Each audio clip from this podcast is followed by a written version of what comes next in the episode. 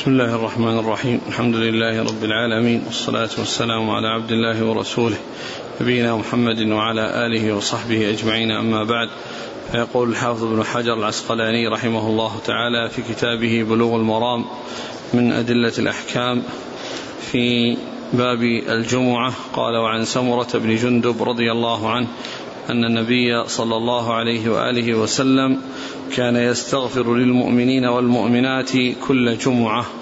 رواه البزار بإسناد لين. بسم الله الرحمن الرحيم. الحمد لله رب العالمين وصلى الله وسلم وبارك على عبده ورسوله نبينا محمد وعلى آله وأصحابه أجمعين.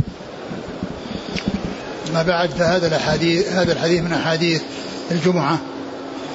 وقد وأورد وهذا الحديث فيه الاستغفار. من رسول الله صلى الله عليه وسلم كل جمعة للمؤمنين والمؤمنات. كان يستغفر للمؤمنين والمؤمنات. وهذا الحديث ضعيف. يعني كما قال الحافظ في بإسناد اللين ولكن الدعاء مطلوب للمسلمين والمسلمات والمؤمنين والمؤمنات. والجمعة آه، الدعاء فيها في خطبة الجمعة مطلوب لا بأس به. لكنه لا يلتزم شيء معين على اعتبار أن هذا شيء ثابت عن رسول الله صلى الله عليه وسلم. لأن الذي يثبت هو الذي يلتزم. وأما الذي لا يثبت فإنه يصح أن يؤتى به ولكنه لا يلتزم. وإنما يؤتى به و يعني يدعى للمسلمين والمسلمات ويدعى لولاة الأمور ويدعى يعني لغيرهم. ولكنه لا يلتزم إلا شيء وردت به السنة عن رسول الله صلى الله عليه وسلم. والدعاء آه، للمؤمنين والمؤمنات عموما يعني هذا أمر مطلوب و آه، ولا يلتزم إلا ما جاءت به السنة عن رسول الله صلى الله عليه وسلم ولم نعلم يعني شيئا يعني معينا جاءت به السنة يلتزم الاتيان به ويداوم على الاتيان به الاتيان به. والمؤمنون والمؤمنات والمسلمون والمسلمات يعني بينهما يعني فرق. فإنهما إذا اجتمع وصف الإيمان ووصف الإسلام فإنه يحمل الإيمان على الأمور الباطنة ويحمل الإسلام على الأمور الظاهرة كما جاء ذلك في حديث جبريل لما سأل رسول الله صلى الله عليه وسلم عن الإسلام قال أن تشهد أن لا إله إلا الله وأن محمد رسول الله. ولما سأله عن الإيمان قال أن تؤمن بالله وملائكته. فهذا يتعلق بأمور ظاهرة وهذا يتعلق بأمور باطنة. لكنه إذا أفرد أحدهما فإنه يدخل فيه آه، ما كان ظاهرا وما كان باطنا. فإذا أفرد المسلمون دخل معهم المؤمنون وإذا أفرد المؤمنون دخل معهم المسلمون. و فإذا اجتمع آه، آه، فرق وزع المعنى عليهما وإذا افترقا وإذا افترقا شمل كل واحد منهما المعنيين. وإذا افترقا شمل كل واحد منهما المعنيين. فإذا جاء لفظ الإيمان يدخل فيه ما كان ظاهرا وما كان باطنا. وما إذا دخل لفظ الإسلام يدخل فيه ما كان ظاهرا وما كان باطنا. وهذا له نظائر مثل الفقير والمسكين ومثل البر والتقوى وغير ذلك. نعم. وعن جابر بن سمرة رضي الله عنه أن النبي صلى الله عليه وسلم كان في الخطبة يقرأ آيات من القرآن ويذكر الناس. رواه أبو داود وأصله في مسلم. ثم ذكر هذا الحديث الذي فيه أن النبي صلى الله عليه وسلم كان يقرأ شيئا من القرآن في الخطبة ويذكر الناس. يعني أن الخطبة فيها تذكير الناس وفيها تعليم الناس و يعني ويكون بالقرآن وغير القرآن. وأعظم ما يذكر به وأعظم ما يوضع به يوعظ به القرآن. فهو الذي فيه العبر وفيه العظات وفيه القوارع والزواجر. فقراءة شيء من القرآن في الخطبة وكذلك التذكير بما فيه الوعد والوعيد والترغيب والترهيب فإن ذلك مطلوب. وعن طارق بن شهاب رضي الله عنه أن رسول الله صلى الله عليه وسلم قال الجمعة حق واجب على كل مسلم في جماعة إلا أربعة مملوك وامرأة وصبي ومريض. رواه أبو داود وقال لم يسمع طارق من النبي صلى الله عليه وسلم. وأخرجه الحاكم من رواية طارق المذكور عن أبي موسى. ثم ذكر هذا الحديث أن الجمعة حق واجب على كل على كل مسلم, مسلم في جماعة. إلا أربعة في جماعة إلا أربعة إلا أربعة يعني المملوك وذلك أن المملوك يعني آه، منافعه لسيده. لكن قال بعض أهل العلم إن إنه إذا كان الأمر الذي كلف إذا لم يكن الأمر الذي كلف به المملوك أنه أمرا لازما وأمرا متعينا وأنه يترتب على على على, على تركه يعني مضرة. فإنه آه، لا لا لا يلزمه أن يأتي الجمعة. كما أن غيره ممن كان يعني مسؤولا عن أمر مستأمن عليه أو خائف ضياعه أو حارس لشيء فإنه آه، لا يتركه ويعرضه ويعرضه للضياع. ويعرضه للضياع. وإلا فإن الأصل أن كل كل مسلم بالغ كل مسلم بالغ عاقل فإنه يعني المماليك وغير المماليك يعني سواء. فكما أن الصلاة الجماعة تجب على على على المملوك وعلى غيره فكذلك الجمعة فإنها تجب عليه إلا إذا كان هناك أمر يقتضي عدم مجيئه وأنه إذا جاء يترتب عليه عليه مضرة. لأن الصلاة واجبة على المكلفين. صلاة الجمعة والجماعة هي واجبة على المكلفين ومنهم المملوك. إلا إذا ترتب على ذلك مضرة فإنه معذور. كما أن غير المملوك لو كان حارسا لشيء أو مؤتمنا على شيء ويخشى ضياعه له أن يتخلف عن الجمعة والجماعة. والمرأة لا تجب عليها الجمعة ولا الجماعة. لا تجب عليها الجمعة والجماعة لأنها غير مكلفة بحضور الجمعة والجماعات وأن صلاتها في بيتها خير لها من صلاتها في المسجد جماعة جماعة وجمعة فهي غير واجبة عليها. وإذا جاءت وصلت مع الناس فإنها ذلك يعتبر لها. يعني فإذا أتت وصلت الجمعة فإنه يتعين فإن ذلك آه، يحصل به المطلوب. وإذا صلت آه، في بيتها تصلي ظهرا وإن حضرت الجمعة صحت منها. وكذلك الصغير الذي هو غير مميز الصغير الذي هو يعني غير غير بالغ وغير مكلف فإنها لا تجب عليه ولكنه يحرص على آه، الحضور فيها في الجمعة والجماعة من أجل أن آه، أن يتعود وأن يتدرب وإذا جاء وقت الوجوب وهو على يقين وعلى معرفة تامة بما هو واجب عليه. و ومريض. والمريض الذي لا يقدر أن يذهب إلى المسجد فإنه معذور وله وله مثل أجره لو كان صحيحا. كما قال عليه الصلاة والسلام إذا مرض العبد أو سافر كتب له ما كان يعمل وهو صحيح مقيم. فالمريض الذي لا يستطيع أن يذهب إلى المسجد هو معذور لا يكلف الله نفسا إلا وسعها. وقد كان أصحاب رسول الله صلى الله عليه وسلم يحرصون على صلاة الجماعة ويأتي الواحد منهم وهو معذور يهادى بين رجلين كما جاء ذلك عن مسعود رضي الله تعالى حتى يقام في الصف. يعني معناه أنه لا يستطيع أن يرفع رجليه ولكنه يأتي وأحد عن يمينه وأحد عن شماله يعضده حتى يصل إلى المسجد ويكون في الصف. ف يعني هذا ليس بواجب ولكن هذا من حرص الصحابة على الخير و... وإن لحقهم في ذلك وإن لحق... لحقهم في ذلك مضرة وشيء من التعب. وهذا من حرصهم على عبادة الله وعلى الاتيان بما شرعه الله عز وجل ولو كان عليهم مشقة لكنهم من لم يأتي فهو معذور وله مثل أجره لو كان صحيحا.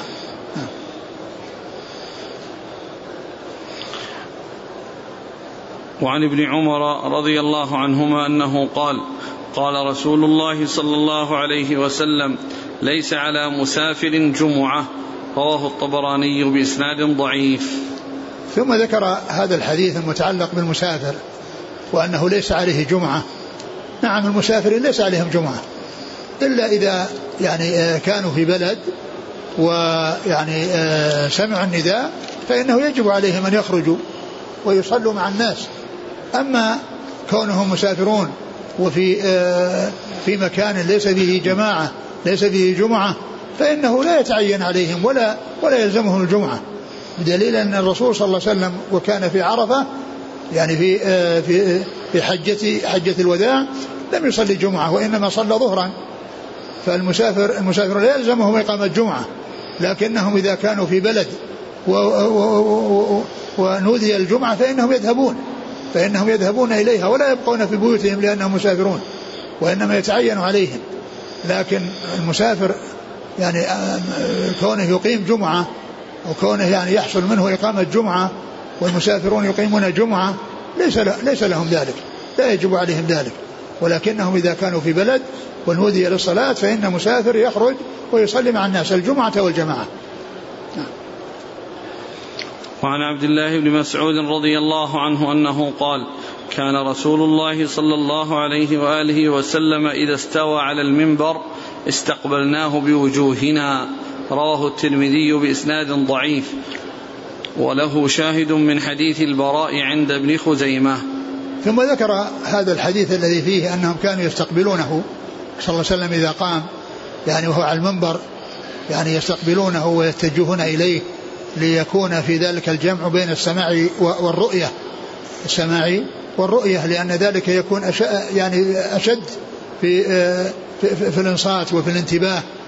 فكان يعني فذكر هذا الحديث الذي فيه ضعف لكنه جاء ما يؤيده وما وما يدل عليه وأن في ذلك تمام الإصغاء وتمام الانتباه لكونه يسمع يجمع بين السمع والرؤية.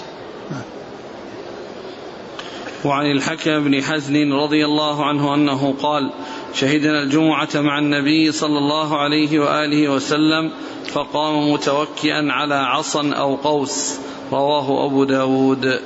ثم ذكر هذا الحديث الذي فيه الاتكاء على عصا أو قوس يعني في الخطبة وذلك لما فيه من من من, من الثبات وعدم وشغل اليد بمسك القوس أو أو العصا وألا يكون هناك يعني شيء من الحركة أو تصرف اليد فيعني يمسك بالعصا وذلك ليس بلازم يعني إن فعل ذلك فإنه جاء جاءت به السنة وإن لم يفعل ذلك فإنه لا شيء عليه.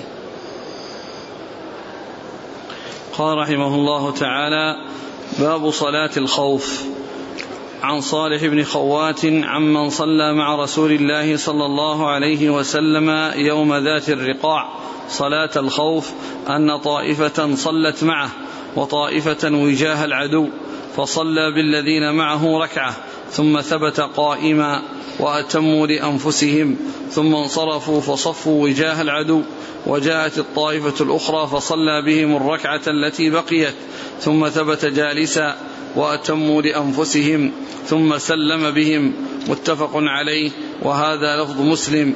ووقع في المعرفة لابن منده عن صالح بن خوات عن أبيه. ثم ذكر هذا ثم ذكر صلاة الخوف. وهو ما إذا حصل الخوف للمسلمين من أعدائهم. يعني بحيث يعني يخشى أن يهجموا عليهم. في آه، صلواتهم في في, في يعني آه، آه، في في, في يهجم عليهم في صلاتهم فإنهم يصلون هذه الصلاة التي فيها الجمع بين إقامة الصلاة والجمع بين مراقبة العدو والحذر من أن يهجم عليهم. وقد جاءت صلاة الخوف عن رسول الله عليه الصلاة والسلام على عدة صفات. منها هذه الصفة التي جاءت عن صالح بن خوات عمن صلى مع النبي وقد جاء أنه سهل بن أبي حثمة. سهل بن أبي حثمة هو الذي صلى مع النبي صلى الله عليه وسلم هذه الصلاة وكانت في غزوة ذات الرقاع. وذات الرقاع قيل لها ذات الرقاع لأن لأن لأنه آه، أصاب رجليهم الحفاء من كونهم يمشون ويعني حفاة فكانوا يشدون على أقدامهم الخرق والرقاع فكان آه، فكان هو سبب سببها.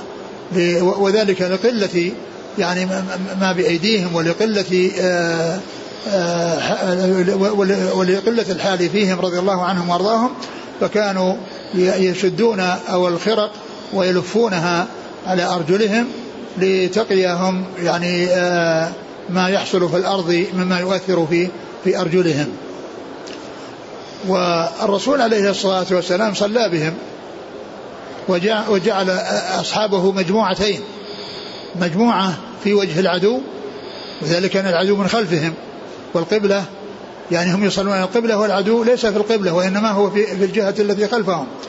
فلو كانوا يصلون جميعا لأوشك أن يهجم عليهم العدو ويباغتهم من ورائهم. لكن الرسول صلى الله عليه وسلم جمعهم مجموعتين. مجموعة تصلي معه ومجموعة تكون في وجه العدو. فصلى بالذين معه ركعة. فصلى بالذين معه ركعة.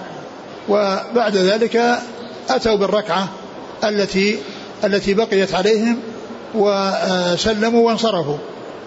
وأما الجماعة الثانية فإنه لما كان قائما في الركعة الثانية جاءوا ودخلوا معه.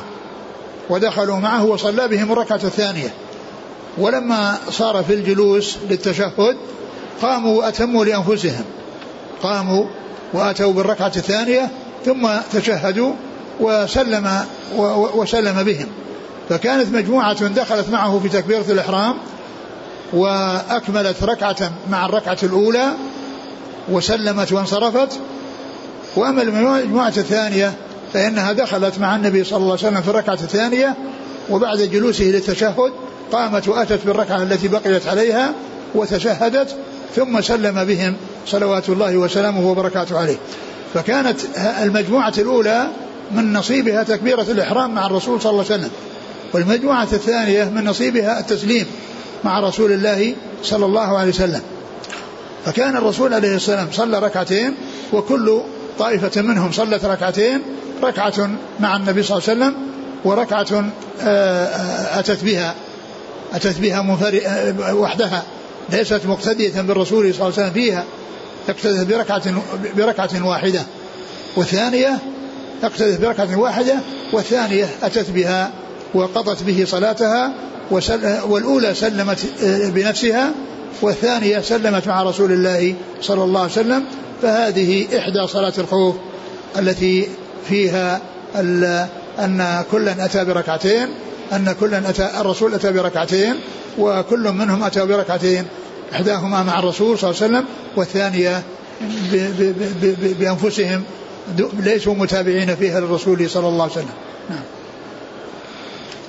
وعن ابن عمر رضي الله عنهما أنه قال غزوت مع النبي صلى الله عليه وسلم قبل نجد فوازينا العدو فصاففناهم فقام رسول الله صلى الله عليه وآله وسلم فصلى بنا فقامت طائفة معه وأقبلت طائفة على العدو وركع بمن معه وسجد سجدتين ثم انصرفوا مكان الطائفة التي لم تصلي فجاءوا فركع بهم ركعة وسجد سجدتين ثم سلم فقام كل واحد منهم فركع لنفسه ركعة وسجد سجدتين متفق عليه وهذا لفظ البخاري. وهذا وهذه صفة أخرى من صفات صلاة الخوف. وهي أن الرسول صلى الله عليه وسلم جمعهم إلى مجموعتين. وقد كانوا صافوا العدو وكانوا يعني وراءهم فالرسول صلى الله عليه وسلم صلى بالطائفة الأولى يعني ركعة ويعني لما فرغ من الركعة ذهبوا وصاروا وجاه العدو وجاء الذين وجاه العدو وصلوا مع الرسول صلى الله عليه وسلم الركعة الثانية ثم إنه سلم وقامت كل طائفة من الأولى والثانية بقضاء ركعة. وبإتيان ركعة. وعلى هذا فيكون يعني معنى ذلك أنهم كان الأولون والآخرون يقضون في وقت واحد. والحراسة إنما تكون من رسول الله صلى الله عليه وسلم لأنه هو الذي ليس في صلاة. وأما هم فقد كانوا في صلاة. فهذه صفة من صفات صلاة الخوف وهي أن أن أن كل واحدة منهم أتت بركعة مع الرسول صلى الله عليه وسلم وكلهم باقون على صلاتهم الذين ذهبوا ولاقوا العدو والذين صلوا مع النبي صلى الله عليه وسلم الركعة الثانية. ولما سلم رسول الله صلى الله عليه وسلم كل منهم قام يقضي ركعة المجموعة الأولى والمجموعة الثانية. ويظهر من هذا أن أن أن الحراسة وملاحظة العدو إنما هي من رسول الله صلى الله عليه وسلم الذي هو ليس في صلاة وأما الباقون فإنهم في صلاتهم متجهون إلى القبلة. نعم. وعن جابر رضي الله عنه أنه قال شهدت مع رسول الله صلى الله عليه وآله وسلم صلاة الخوف فصفنا صفين صف خلف رسول الله صلى الله عليه وسلم والعدو بيننا وبين القبلة فكبر النبي صلى الله عليه وسلم وكبرنا جميعا ثم ركع وركعنا جميعا ثم رفع رأسه من الركوع ورفعنا جميعا ثم انحدر بالسجود والصف الذي يليه وقام الصف المؤخر في نحر العدو فلما قضى السجود قام الصف الذي يليه. فذكر الحديث. وفي رواية ثم سجد وسجد معه الصف الأول فلما قاموا فلما قاموا سجد الصف الثاني ثم تأخر الصف الأول وتقدم الصف الثاني فذكر مثله وفي آخره ثم سلم النبي صلى الله عليه وسلم وسلمنا جميعا رواه أحمد ولأبي رواه مسلم ولأبي داود عن أبي عياش الزرقي مثله وزاد أنها كانت بعسفان. وللنسائي من وجه آخر عن جابر أن النبي صلى الله عليه وسلم صلى بطائفة من أصحابه ركعتين ثم سلم ثم صلى بآخرين أيضا ركعتين ثم سلم ومثله لأبي داود عن أبي بكرة وهذا وهاتان صفتان من صفات صلاة الخوف. الأولى منهما فيما إذا كان العدو في جهة القبلة فإنهم يصفون جميعا صفوا جميعا وراء رسول الله صلى الله عليه وسلم. يعني لم يقسمه إلى طائفتين وإنما جعلهم طائفة واحدة. كلهم يصلون خلفه صلى الله عليه وسلم والعدو أمامهم هم ينظرون إليه. فإذا فركع الرسول صلى الله عليه وسلم وركعوا جميعا. ورفع من الركوع ورفعوا جميعا. وسجد رسول الله صلى الله عليه وسلم وسجد معه الصف الأول. والصف الثاني واقفون يحرسون. ولما ولما فرغ يعني من ال ال يعني من من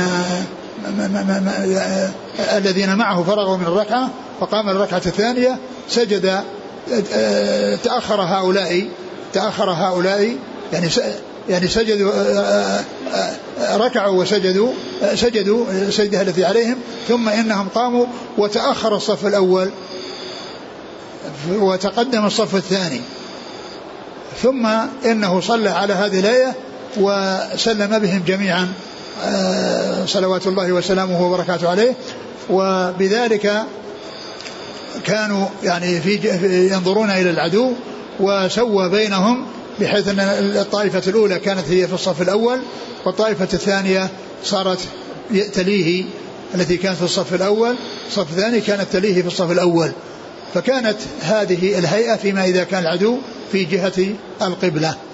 ثم ذكر الطريقة الثانية أو الحالة الثانية أو الكيفية الثانية التي تتعلق بما إذا كان العدو في غير جهة القبلة.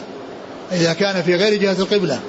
وهو أنه يصلي بالطائفة الأولى المجموعة الأولى ركعتين ويسلم.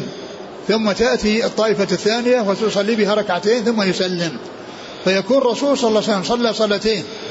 الأولى فريضة والثانية نافلة. وهذه من الأدلة التي يستدل بها على اقتداء المتنفل المفترض بالمتنفل. لأن الرسول صلى الله عليه وسلم كان متنفلا في في الصلاة الثانية وهم مفترضون. وأما الأولى فإنه هو مفترض وهم مفترضون. المجموعة الأولى هو مفترض وهم مفترضون. والمجموعة الثانية هو متنفل وهم مفترضون. فهذه أيضا من صفات صلاة الخوف التي إذا كان في غير جهة القبلة. نعم. إذا كان في غير جهة القبلة. نعم. وعن حذيفة رضي الله عنه أن النبي صلى الله عليه وسلم صلى في الخوف بهؤلاء ركعة وهؤلاء ركعة ولم يقضوا. رواه أحمد وأبو داود والنسائي وصححه ابن حبان ومثله عند ابن خزيمة عن ابن عباس. ثم ذكر هذا الحديث من صفات الخوف فيما إذا كان العدو في غير جهة القبلة. وهو أن الرسول صلى الله عليه وسلم صلى, صلى ركعتين. والمجموعة الأولى صلت ركعة وسلمت وذهبت. والمجموعة الثانية جاءت وصلت مع الرسول صلى الله عليه وسلم وسلم وسلمت معه. ولم يقضوا يعني معناه أن الرسول له ركعتان وهم لكل أحد منهم ركعة. كل واحد من الطائفتين ركعة. وأما الرسول صلى الله عليه وسلم فله ركعتان. ولهذا قال لم يقضوا يعني لم يقضوا الركعة التي التي بقيت عليهم وإنما أكتفى منهم كل مجموعة اكتفت بركعة. نعم. وعن ابن عمر رضي الله عنهما أنه قال قال رسول الله صلى الله عليه وسلم صلاة الخوف ركعة على أي وجه كان رواه البزار بإسناد ضعيف. ثم ذكر هذا الحديث أن أن صلاة الخوف ركعة على أي وجه كان. يعني وهذا فيما إذا اشتد الخوف. لكنه الحديث ضعيف ولكنه جاء يعني بحديث حديث صحيح. ان أن صلاة الحضر أربع وصلاة السفر ركعتان وصلاة الخوف ركعة.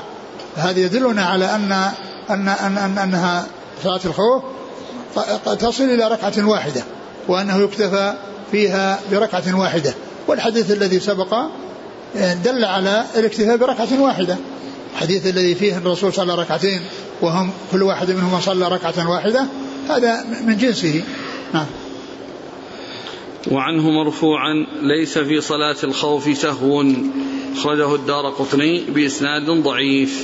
وثم أورد هذا الحديث فله ليس في صلاة الخوف سهو يعني أنه لا يسجد للسهو إذا إذا حصل فيها إذا حصل سهو في صلاة الخوف فإنه لا يسجد للسهو وهذه اختلف العلماء فيها منهم من قال إنه لا يسجد للسهو لأن الصلاة يعني ذهب منها أركان وذهب منها يعني بعض الصلوات بعض الأركان و فإذا يكون هذا من جنسه ومن باب أولى. ومنهم من قال إنه إن أنه لم يأتي شيء يدل على يعني لم يثبت شيء أنه ليس عليه سهو فتبقى على أصلها. وأنه إذا حصل سهو فإن أنه يؤتى بالسهو يؤتى بسجود السهو لتجبر, لتجبر به الصلاة التي حصل فيها السهو. لتجبر فيها الصلاة التي حصل فيها السهو. انتهى الباب. نعم. والله تعالى أعلم وصلى الله وسلم وبارك على عبده ورسوله نبينا محمد وعلى آله وأصحابه أجمعين. جزاكم الله خيرا وبارك الله فيكم. ألهمكم الله الصواب ووفقكم للحق شفاكم الله وعافاكم ونفعنا الله ما سمعنا غفر الله لنا ولكم وللمسلمين أجمعين. آمين آمين. يقول ورد عن ابن القيم في الزاد أنه قال إنه لا يحفظ عن النبي صلى الله عليه وسلم بعد اتخاذه المنبر أنه كان يرقاه بسيف ولا قوس. وغيره. فهل يجوز اتخاذ السيف والقوس والعصا لمن خطب على المنبر أو على الأرض؟ السيف ما جاء شيء يدل عليه. لكن القوس والعصا جاء ما يدل عليه. يقول هل في اتكاء الإمام أو الخطيب على القوس إظهار لقوة المسلمين؟ آه آه ما يعني ما يظهر أن هذا فيه إظهار القوة وإن وإظهار القوة يكون بالسيف أعظم وأشد. ولهذا ما جاء أنه يعتمد على سيف. يقول كيف تصلى صلاة الخوف في هذا الزمان علما بأن الأسلحة تغيرت ولا يستطيع الناس أن يجتمعوا في مكان واحد؟ معلوم أن أن أن أن الناس يفعلون ما يستطيعون وما يقدرون عليه. ومعلوم أنهم لو كانوا يصلون يعني كلهم مجموعة واحدة يعني تختلف عن كون بعضهم متيقظ ومتهيئ للدفاع وللرد وللصد. يعني ففيه فرق. يعني بين كونهم يصلون مجموعة واحدة ثم يعني آه، يحصل يعني شيء يضرهم أو يلحق الضرر بهم وهم لم لا يتمكنون من الانتباه إلى ذلك ولا يتمكنون من الدفاع لو حصل شيء. فإن آه، صلاتها على هذا على هذه الطريقة محتاج إليها حتى في هذا الزمان. حتى في هذا الزمان. لأنهم إذا صلوا جميعا ما يحصل منهم مراقبة ولا يحصل منهم دفاع وإنما هؤلاء يدافعون إذا حصل إذا حصل شيء ويقابلون يعني بالأشياء المضادة. نعم. يقول في بعض المناطق عندنا في البلد لا يوجد أمن والخطر متواصل. فهل يجوز أن نصلي صلاة الخوف حيث إن العدو متربص بنا أمام البيت؟ إذا كان متربصهم أمام البيت فكيف تصلون؟ صلوا في البيوت. لا يكلف الله نفسا إلا وسعها. لأن الآن القضية ما هي بقضية آه، آه، حراسة ومراقبة العدو في البيت وأنتم إذا خرجتم يقضي عليكم. فأنتم صلوا صلاة كاملة. لكن كونه يبقى ناس يعني في الحراسة لو جاء يهجم فإنكم يعني مستعدون تستعدون للمدافعة. يعني يكون فيه ناس يحرسون عند الباب بحيث إذا حصل شيء وإذا هم يعني يدافعون. يمكن. لكن آه، صلاة الخوف بهذه الطريقة المجموعة يصلي ركعة ركعتين ويصلي بهذا ركعة وبهذا ركعتين هذا لا يتأتى في هذه الحالة. هذا يتأتى إذا كان الناس في العراء. وكانوا مقابلين للعدو وأنهم يخشون أن يهجم عليهم في صلاتهم. وأما هذا فأنتم آه، في مكان يعني يعني محاط بالأبواب والجدران وكونه يصير عند الباب أحد لو هجم يعني يدافع وينبه هذا أمر مطلوب. وإلا فإنكم ما تصلون صلاة الخوف. صلاة الخوف إذا كان العدو في في في جهة القبلة وهو ينظر إليهم وينظرون إليه أما هنا ما في نظر في أبواب مغلقة. وجدران محيطة. يقول رجل ولكنهم معذورون في التخلف عن الجماعة. لأنهم كانوا يصلون في بيوتهم معذورون. يجوز لهم.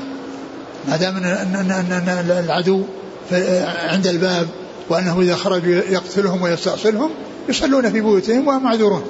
لكن يصلون صلاة الخوف هذه لا ما ما تستقيم. يعني مع مع صلاة البيوت. مع الوجود في البيوت وإنما يستقيم في العراء حينما يتقابل الجيشان نعم. يقول رجل خطب الجمعة خطبة واحدة فهل تصح بذلك الجمعة؟ وهل هناك فرق بين الناس والمتعمد؟ يعني ال ال هؤلاء المأمومون ما ما يعرفون أن في خطبة ثانية. يعني إذا كان نسي ينبهونه إذا كان نسي ينبهونه. لكن لا أدري لا أستطيع أن أجزم بأن صلاتهم باطلة وأن الذي حصل منهم باطل لا أدري. لكن مثل هذا إذا حصل سواء كان يعني عمدا أو, أو نسيانا يعني ولا يتأتى هذا أن يكون بالعمد والموجودين ما لهم لا ينبهونه. أما كون صلاتهم باطلة وأن عليهم أن يعيدوها ظهرا لا أدري.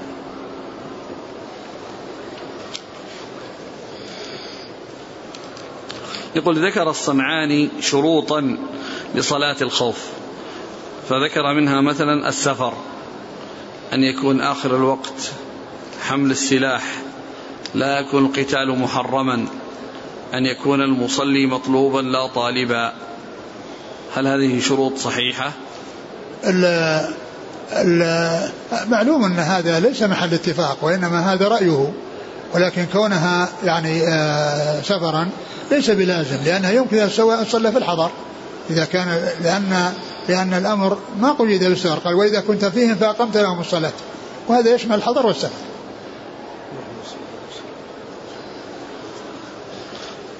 أن يكون آخر الوقت.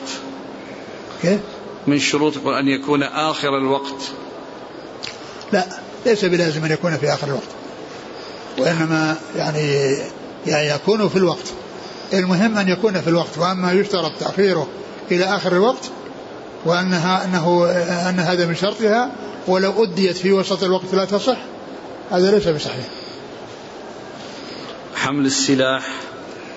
وحمل السلاح يعني جاء يعني يعني ما يدل عليه ولكنه ليس بشرط لأن الذين يتولون الحراسة يعني موجودين وراءهم. يعني أولئك كانوا يتولون الحراسة لكن هؤلاء يكون على استعداد بحيث يكون السلاح معهم لو احتاج إلى ذلك لكنه لا يقال أنه شرط لصلاة الخوف. لا يكون القتال محرما. نعم. من شروط يقول أن لا يكون القتال محرما. نعم الذين يفعلون الأمر المحرم يعني عليهم أن يتركوا الأمر المحرم. حتى يعني لا يحتاجون إلى أن إذا كان الخوف منهم وهم الذين سبب الخوف فلا يأتون بالأمر المحرم الذي يحتاج معه إلى صلاة الخوف. الحرام يبتعد, يبتعد عنه ولا يؤتى به ولا يجوز الإنسان يقدم على أمر محرم. نعم. أن يكون المصلي مطلوبا لا طالبا.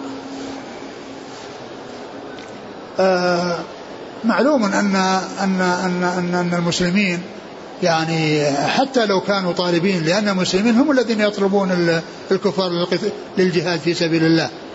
المسلمين هم الذين يطلبونهم وهم الذين يذهبون إليهم يدعونهم إلى الإسلام ويقاتلونهم. ما يقال أن هذا يعني فيما إذا كان العد لاحقهم أو طالبا, طالبا لهم بل المسلمين هم الذين يذهبون للجهاد في سبيل الله وهم الذين يغزون ويصلون صلاة الخوف.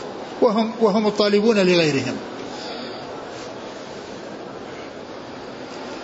يقول متى يكون إتمام الركعة في صلاة الخوف؟ بعد انتهاء المعركة أو في خلالها؟ إتمام الركعة. صلوا ركعة ثم ذهبوا وعليهم أن يتمون الركعة التي بقيت على إحدى الصور. متى يتمونها؟ أعد أعد. يقول متى يكون إتمام الركعة في صلاة الخوف. بعد انتهاء المعركة أو في خلالها هذا الآن الصلاة يعني هم يصلون والمعركة ما ما بدأت ولكنهم يفعلون يعني هذا الفعل من أجل أن لا يهجم عليهم العدو والركعة يعني تقضى على الوجه الذي جاءت به الأحاديث على حسب الصور على الصور التي جاءت لأنها جاءت على صور تقضى يعني آه، كل واحدة يعني آه، تقضي وهي وراء الإمام وقد يكون يعني ركعة واحدة ولا تقضى وعلى حسب الصفات التي التي وردت في في في صلاة الخوف وهذا إن ليس فيه معركة إذا كان المعركة يصلون إذا كان أنهم يصلون يعني يعني فرادى يعني مستقبل القبلة وغير مستقبليها هذا في غير المعركة أما المعركة هذا في.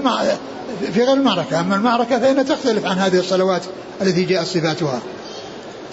يقول جئت من بلدي بمال بمال بمال زكاة فهل يجوز أن أعطيه لرجل عليه دين وهو معسر لا يستطيع سداد دينه؟ كونك تعطيه فقراء ومساكين ينتفعون فيه جميعا أولى من أن تعطيه واحدا يقضي به دينه. وهذا يقول هل نخطب في بلادنا بلغتنا أم باللغة العربية أم نجمع بينهما؟ تجمعون بينهما. تأتوا بالأشياء المطلوبة الحمد لله وذكر الله ويعني وغير ذلك تأتون به باللغة العربية. وأما مخاطبتهم بالشيء الذي الذي هو مقصود الخطبة فإنكم فإنه بلغتهم. فإنه بلغتهم. ولكن إذا كان فيه يعني أناس يعني يفهمون العربية وأناس ولا يفهمون غيرها وناس يفهمون غير العربية ولا يفهمون العربية فإن كونه يجمع بين بين هذا وهذا بأن يكون يعني يتكلم في اللغة العربية ويتكلم باللغة الأخرى ليستفيد من يعرف العربية ولا يعرف غيرها ويستفيد من يعرف اللغة الأخرى ولا يعرف العربية. يقول أحسن الله إليكم في بلدنا يصلون الجمعة قبل العصر بوقت قليل ويسمونها جمعة ثانية. وهذا ب... جمعة ثانية؟ نعم. في جمعتين؟ ما أدري. آه. يعني ليس فيه يعني ليس ليس فيه تعدد الجمع في مسجد واحد بحيث يصلي أناس وإذا فرغوا راح يصلون الناس ناس آخرين. هذا لا يجوز. لكن كون مساجد متعددة فيها جمعة وهذا أحد يتقدم وهذا يتأخر هذا أمر أمر واسع يقول يصلون الجمعة قبل العصر بوقت قليل يسمونها جمعة ثانية وهذا بأمر من الحاكم حتى يتمكن أصحاب الوظائف من إتمام عملهم. فما رأيكم؟ ما ينبغي هذا وينبغي ينبغي للمسلمين أن تكون أعمالهم في غير يوم الجمعة.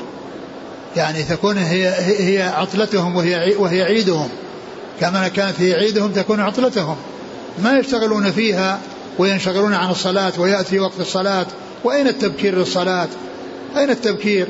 وأين تقديم يعني الساعات التي يكون فيها تقديم القرابين التي يفعل التي يقدم كأنما قرب كذا كأنما قرب كذا. أين هذا يكون؟ من من من فعل يعني يشغل الناس فيه الجمعة من الصباح إلى إلى إلى قدام العصر أو إلى ما قبل العصر. هذا غلط. الواجب أن يكون الناس يعني آه، الجمعة تصلى في في أول وقتها والناس يبكرون إليها ويستعدون يعني لها ويصلون ما أمكنهم ويقرؤون القرآن ويذكرون الله هذا هو الذي يسوق. ومثل هذا العمل هذا عمل غير سائر. يعني كون بلاد إسلامية تفعل مثل هذا الفعل وإذا كان أن أن, أن عطلتهم في غير هذا فل, فل يعني آه، آه، يبكروا في, في, في أو أو أو يجعلوا العمل يعني بعد بعد الصلاة. يعني بدل ما يكون قبل الصلاة يجعلونه بعد الصلاة. ولكن الأولى والأفضل والذي لا إشكال فيه أنهم لا يجعلون العمل يوم الجمعة يجعلونه في الأيام الأخرى. ثم لا أدري إيش معنى الجمعة الثانية. يعني كلمة الجمعة الثانية معنى في جمع جمعة أولى. يقول هل يتوجه المأمومون للإمام إذا كانت الصفوف الأولى متقدمة على المنبر كما هو الحال في المسجد النبوي؟ معلوم أن أن التوجه يعني للإمام من أجل رؤيته وسماع صوته. أما الآن الصوت يذهب لأماكن بعيدة. حتى الناس الذين لهم في لهم الذين في أماكن بعيدة يعني يسمعون الصوت ولم ليسوا بحاجة وإنما بحاجة الذي يعني لا يتأتى له الصوت إلا برؤيته يعني بسماعه وكونه يراه.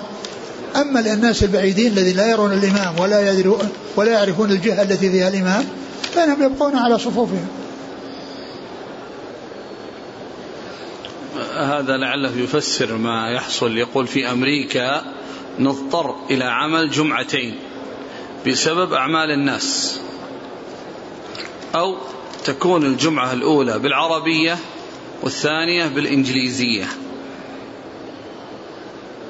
ما يصلح يعني أن يكون في مسجد واحد هذا العمل.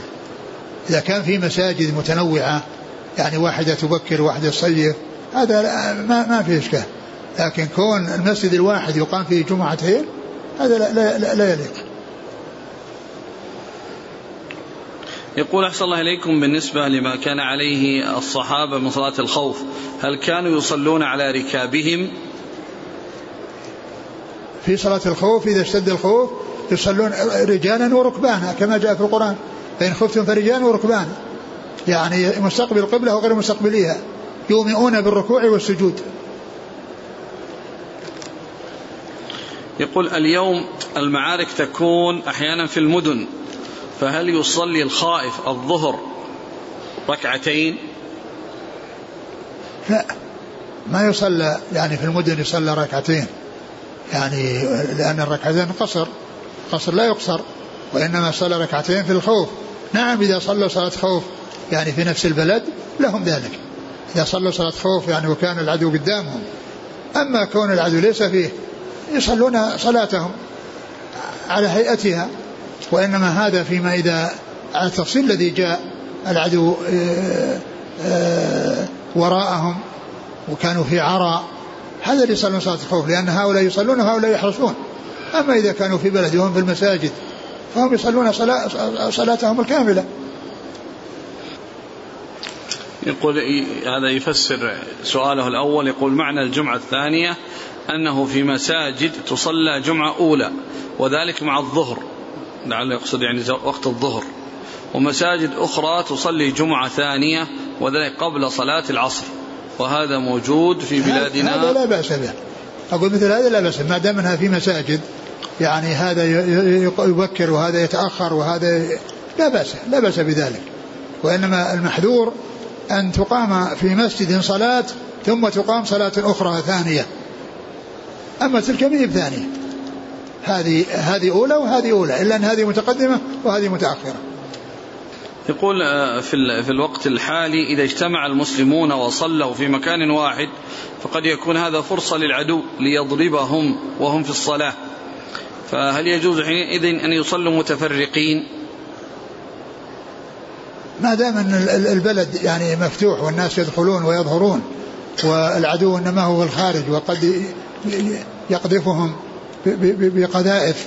يعني مثل هذا يعني آه، آه، الناس يصلون في المساجد الناس يصلون في المساجد والذين يدافعون والذين عندهم الأشياء التي مضادة يعني هم الذين يبقون الحراسة ويصلون ويصلون فيما بعد ذلك.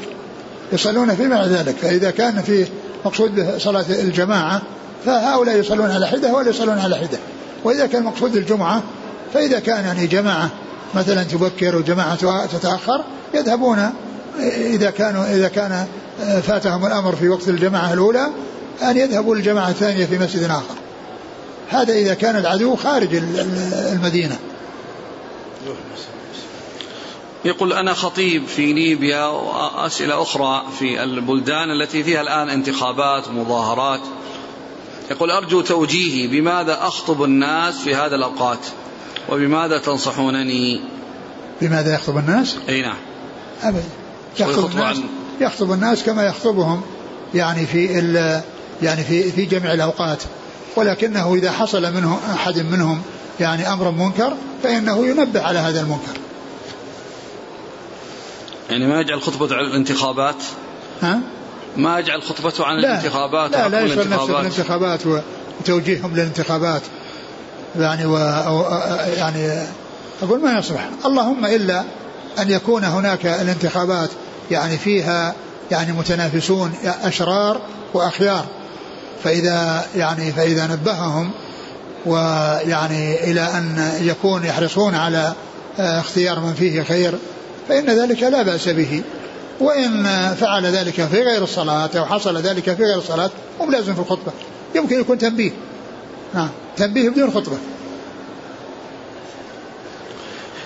يقول هذه الصفات التي وردت في صلاة الخوف هل هي للتخيير أم على حسب الأحوال؟ على حسب الأحوال. يعني هي كلها ثابت كل ما كان ثابتا يجوز أن يؤتى به. كل شيء ثابت يجوز أن يؤتى به والرسول صلى الله عليه وسلم فعله في أحوال. الرسول ما فعله في حال واحدة في أحوال. فكون أنه يؤتى به يعني آه، أي واحد ثبت فإنه يجوز أن يؤتى به في جميع الأحوال. يقول هل يجوز؟ إلا, إلا فيما يتعلق إذا كان عدو جهة القبلة هذه حالة خاصة. تختلف عن الحالات التي في فيها العدو في في غير جهة القبلة. يقول هل يجوز عند الازدحام أن يصلي المأمومون أمام الإمام كمثل صلاة الجمعة وغيرها صلاة العيدين؟ لا يجوز أن يتقدم مأمون على الإمام. لا يجوز أن يتقدم المأمون المأمومون على الإمام. يقول أنا أشتغل بالسيارة أوصل الناس ويركب معي النساء فما حكم ذلك؟ إذا كان النساء مع محارمهن لا بأس. وأما كونك تحملهن يعني تحمل المرأة وحدها أو تحمل يعني معها يعني غيرها ولا سيما إذا كنا متبرجات فأنت لا تفعل ذلك. احمل الرجال وحدهم واحمل الرجال مع محارمهم.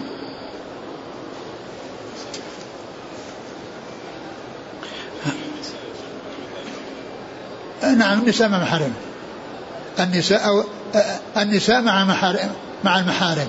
أو المحارم ومعهم النساء. هل يشترط في صيام كفارة اليمين أن تكون متتابعة؟ ليس لا, لا, لا يلزم أن تكون متتابعة. ولكن الأولى أن تكون أن تكون متتابعة. الأولى. ولكن لو أتى بها متفرقة صحت.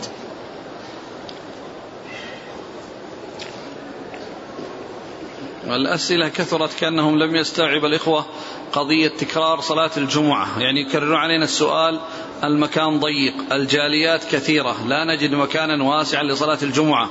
فنكرر الجمعة حتى يصلي الجميع. تخرج مجموعة وتصلي مجموعة أخرى. الذي ينبغي أن يسعى إلى توسيع المساجد أو تعدد المساجد. هذا هو الذي ينبغي. وأما كون الناس يتواردون جمعة وراء جمعة جماعة وراء جماعة في مكان واحد هذا يبدو يعني غير مستقيم وإنما عليهم أن يعملوا على أن آه، يعددوا المساجد أو أو يوسعوا بعض المساجد. يقول عندنا عادة في صلاة الجنازة وهي أن الإمام قبل الصلاة يجمع الناس ويعظهم. وبعد الدفن يقرؤون على القبر سورة تبارك. فما حكم هذا الفعل؟ كل هذا عمل غير صحيح. ليس هناك وعظ يعني قبل صلاة الجنازة وليس هناك أيضا قراءة في المقابر. كل ذلك غير صحيح. يقول ما حكم وضع المال في البنوك الإسلامية؟ علما بأن البنك يعطي فوائد عن المال بعد المضاربة بعد المضاربة فيه. إذا كان إذا كان الإعطاء الفوائد يعني عن طريق المضاربة فإن هذا سائغ. يعني سائغ لأن المضاربة أجمع المسلمون على مشروعيتها وعلى جوازها. المضاربة سائغة بالإجماع. فإذا كانوا يدفعون المبلغ للبنك والبنك يتصرف به والربح بينهم وبين البنك وهو, وهو نسبة معلومة. والأمر فيها إذا حصل ربح فهو مشترك وإن حصل خسارة فهي على صاحب الأصل وصاحب المال. لا بأس بذلك. يكون كونه يتعامل مع فرد أو يتعامل مع بنك يعني بطريقة شرعية لا بأس بذلك. هل يدخل في النهي عن وصل صلاة بصلاة؟ صلاة الراتبة بعد صلاة الجنازة مباشرة. نعم صلاة الجنازة مباشرة. يعني لا, ده لا, لا, لا مقصود صلاة صلاة مفروضة وأما هذه يعني صلاة عارضة. يعني كونك يعني قمت وصليت على الجنازة وبعد ذلك ستنفل لا, لا بأس بذلك. هذا ما ما يقال انه إنها لا توصل صلاة الجنازة بصلاة أخرى.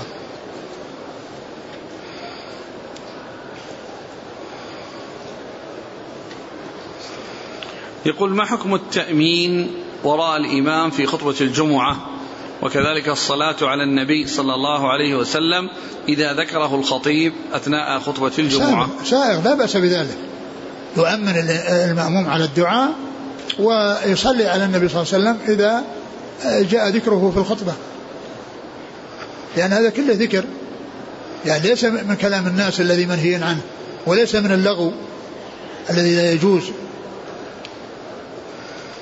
بل هذا متا يعني بل, بل هذا متابعة للخطيب ويعني وانشغال بالخطبة ولصائلها فيؤمن إذا إذا دعا الإمام ويصلي على النبي صلى الله عليه وسلم إذا ذكر إذا ذكره الخطيب.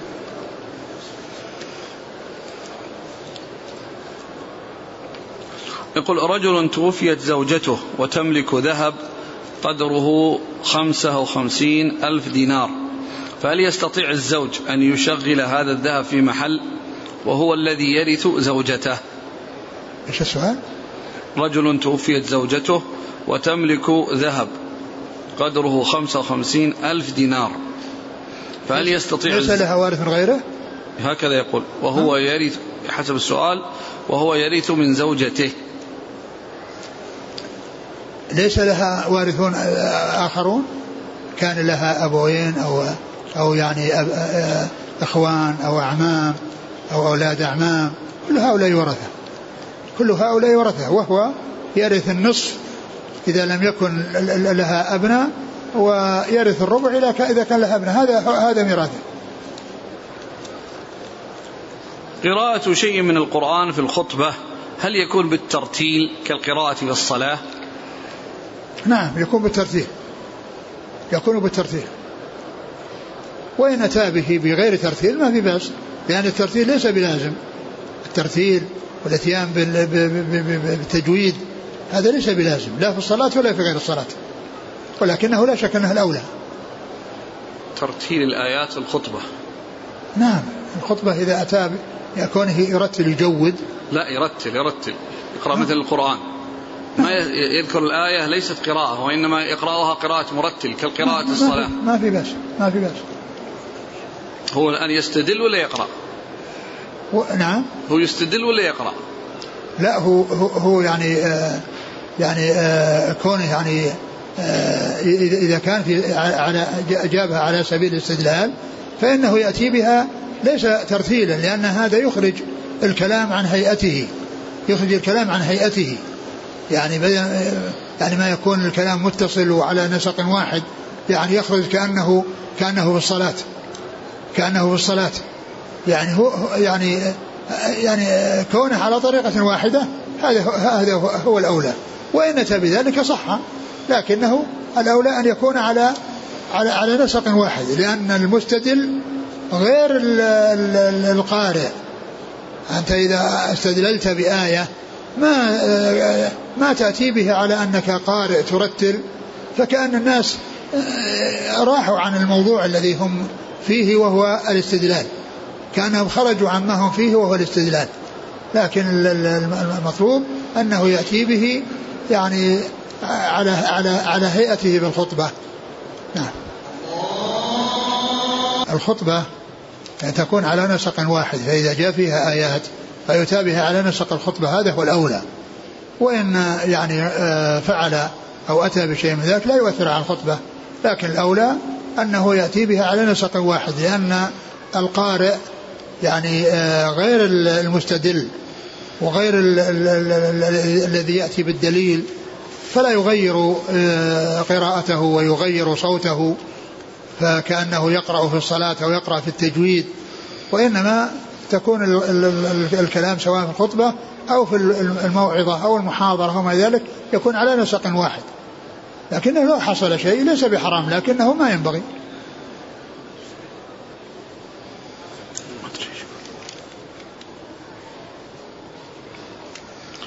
يقول هل يجوز للمرأة أن تحيى بالسلام في مكان فيه اختلاط بين رجال ونساء إيش؟ أو في السوق هل إيش؟ يجوز أن تحيى يسلم على المرأة في مكان مختلط بالرجال والنساء أو في السوق يعني فيه ما يتعلق بين الناس يعني ولا يعرف يعني قد يكون هذا يعني آه، يصير فيه آه، الالتباس بالمحارم وغير المحارم المحارم فإذا كان في يعني في في مكان مختلط فالأولى أن يكون يعني بالكلام. وأما المصافحة و يعني ف فالأولى ألا تفعل. إلا يعني حيث يؤمن يعني يعني هذا المحذور لأن لأنه قد يتهم الإنسان وأن هذه امرأة أجنبية وأنه يسلم عليها يقول كيف يوفق الإمام في صلاته بين تحسين الصوت وبين الخوف من الرياء؟ يتقي الله عز وجل ولا يعني ينقدح في باله الرياء ويكون آه، كل ما عنده هو الإخلاص لله عز وجل. فبعض الناس قد قد يترك يعني ما هو سائغ يعني خشية أن يقال هذا رياء. الإنسان يصلح ما بينه وبين الله ولا يعني يعني يترك الأمر الطيب خشية أن يقال إنه مرائي. يقول ما حكم توليد الرجل للمرأة في المستشفيات الحكومية رغم أنه يوجد نساء يولدن لكن في مستشفيات خاصة؟ كون النساء يولدهن النساء هذا هو الأصل. لكن إذا اضطر إلى الرجل لا بأس بذلك. ما حكم الاجتماع ثلاث أيام للعزاء في بيت أهل الميت وما يفعل مع ذلك أحيانا من إغلاق الشارع واستئجار مفارش وكراسي استقبال المعزين؟ هذا غلط. لا يعمل شيء لا سرادقات ولا يعني فرش أماكن خارج البيت ووضع أنوار وما إلى ذلك كل هذا غلط. ولكن كون الناس يأتون إلى أصحاب البيت في منازلهم وهم على هيئتهم المعتادة يعزون ويمشون ما في بأس. هل يقال بعد الخطبة الثانية دعاء كفارة المجلس؟ بعد كفارة الخطبة الثانية؟ نعم. لا ما يقال. لأن هذا جلوس لذكر الله عز وجل ولعبادة يعني فلا, فلا يؤتى بكفارة المجلس بعد الخطبة الثانية. يعني ما نعلم شيء يدل عليه. هل الدراسة ضرورة تبيح الدراسة في أماكن في أماكن الاختلاط؟ في بلد كل مدارسه مختلطة. الاختلاط بين الرجال والنساء غير جائز. ولكنه يمكن أنه يعني إذا كان أمكن هؤلاء على حدة وهؤلاء حدة أو, أو أنهم يعني في مكان واحد ولكن النساء مفصولات عن عن الرجال بحيث يخرجن من جهة والرجال يخرجون من جهة ولا يحصل اختلاط بينهم هذا سائغ إذا إذا أمكن. أما كون الرجل يجلس بجوار المرأة والمرأة بجوار الرجل فهذا هو من أعظم أسباب البلاء والمصائب. الاحتجاج بالدراسة والشهادة والتخرج. كله كل هذا. لا قال هل يعني هل هم يقولون هذه حاجة تبيح الضرورات تبيح المحظورات؟ لا الأمر الأمر الذي لا يجوز لا لا يؤتى به وهل وهل لازم أن أن أن المرأة تأتي مع الرجال لتأخذ الشهادة؟ أما الشهادة تأخذها يعني من يعني من من امرأة في في مكان خاص أو ترسل إليها أو ما إلى ذلك، أما كونه يقال إن هذه آه، وأنه يختلط الرجال والنساء من أجل استلام الشهادات هذا غلط هذا. اذا ممكن التفريق بين الرجل والمرأة فنقول الرجل مضطر إلى الدراسة. البلد كله اختلاط ما في جامعة للذكور فقط. أما البنت لا والله يمكنها. لا شك الأمر فيه فرق لكن الأمر خطير. حتى الإنسان الذي يأتي يعني يبتلى. يعني أقول يبتلى أو إذا لم يبتلي هو يبتلي غيره يبتليه. جزاكم الله خيرا. سبحانك الله وبحمدك نشهد أن لا إله إلا أنت نستغفرك ونتوب إليك.